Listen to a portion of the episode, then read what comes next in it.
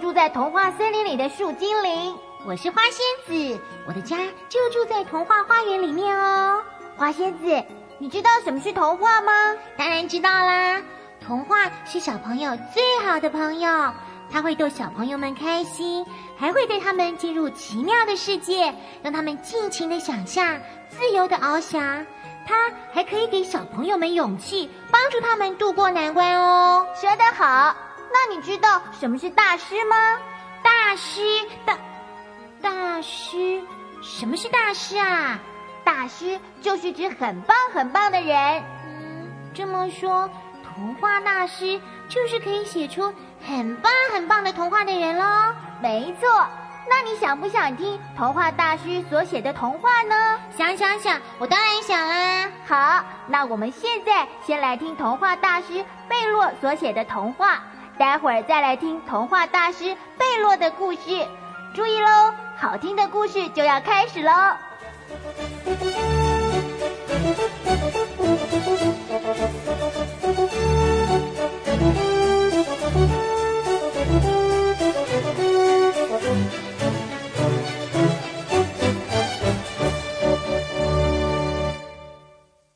绘本世界十大童话七：贝洛，穿长靴的猫。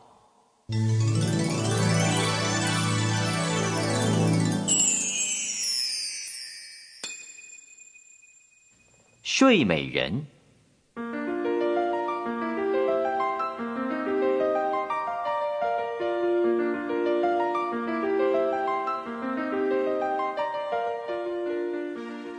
在很久很久以前，有一位国王，期盼了很多年之后，王后终于生下了一个女儿，国王好开心啊！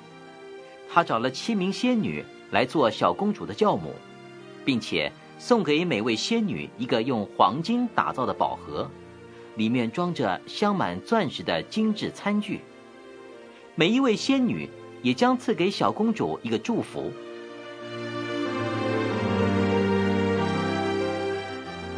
这一天，正当七位仙女准备送给小公主礼物时，突然闯进一位老仙婆。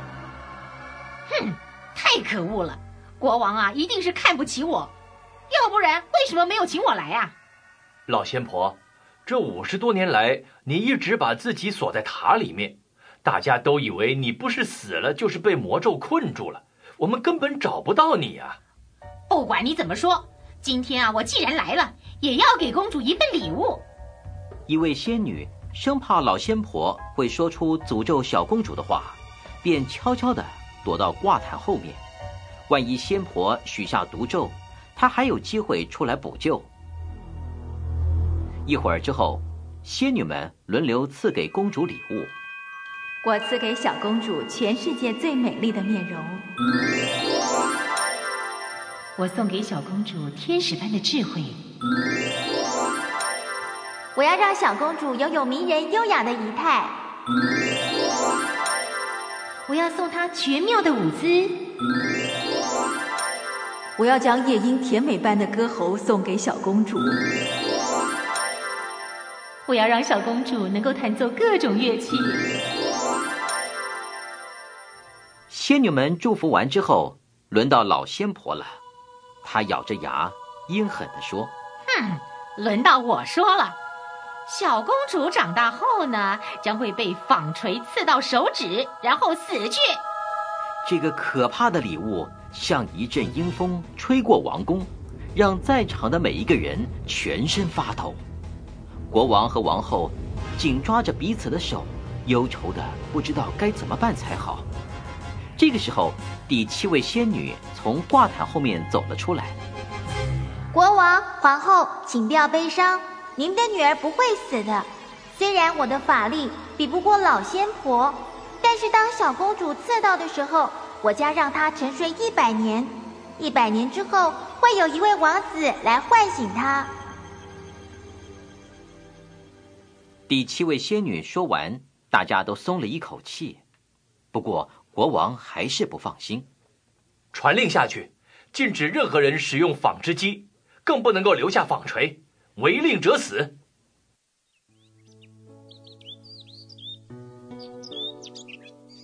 时间一天一天的过去了，转眼间，小公主已经十六岁了。这年夏天，国王一家人在乡间城堡度假，小公主无意中来到一个阁楼，阁楼里坐着一位老婆婆，正在纺纱。这位老婆婆并不知道国王下令禁止使用纺织机的事，从来没看过纺织机的小公主觉得好新奇哦。好婆婆，你在做什么啊？我在纺纱呀，可爱的小姑娘。哇，真新奇的东西，让我试试看好不好？好啊！小公主兴奋地转动纺轮，纺轮越转越快，一不小心，小公主的手被纺锤刺到了，晕了过去。老婆婆打开阁楼的窗户，大声呼救，听到的人从各处奔来，他们用尽了各种方法。却没有办法让小公主醒过来。唉，我最害怕的事，终于还是发生了。来人呐，将公主带到城堡里最漂亮、最舒适的房间，把她放在一张绣满金丝银线的床上。沉睡中的公主依旧美丽动人，脸颊像玫瑰花瓣那样的粉嫩，嘴唇犹如珊瑚般的红润。隐约可以听得见她轻柔的呼吸声，证明她仍然活着。当年在公主的赐福大会上救了公主一命的仙女知道了这件事，立刻赶到城堡来。一百年之后，当公主醒来的时候，发现只剩下她一个人，一定会觉得孤单害怕。我得让整座城堡陪伴公主入睡才行。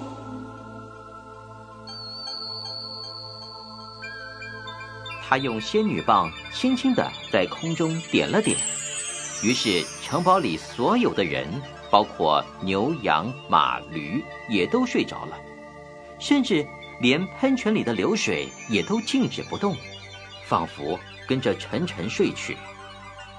仙女离开后，荆棘与毒藤飞快地从地下窜出来，不到一刻钟。就把城堡团团围住，任何人或野兽都进不去。这是仙女为公主所做的保护措施，以防止坏人靠近，伤害了公主。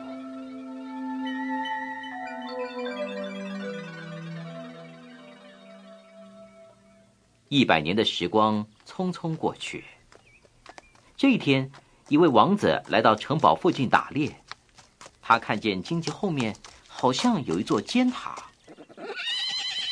你们知道那是什么地方？五十多年前，我的父亲曾经听人家说，城堡里有一位世界上最美丽的公主，她会睡一百年，直到一位王子前来将她唤醒，并且娶她为妻。王子被这个传说打动了，他勇敢地朝荆棘丛林走去。当王子靠近城堡时，树木纷纷向两旁退开，亮出一条路，仿佛在迎接王子的到来。王子进入城堡后，发现每个人的脸色健康而红润，呼吸起伏均匀，有的还发出不小的鼾声呢。王子在城堡里绕来绕去，最后在一间金色的房间里发现了公主。好美啊，好美的女孩啊！王子满怀爱意的走向公主，在她的床前跪了下来。就在这个时候，咒语已经解开了，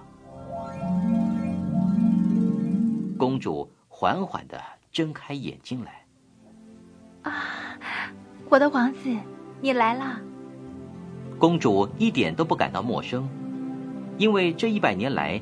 她天天都在梦中和王子说话，整座城堡与公主同时醒来。就在那一天，公主便和王子结了婚。从此以后，他们便过着幸福快乐的日子了。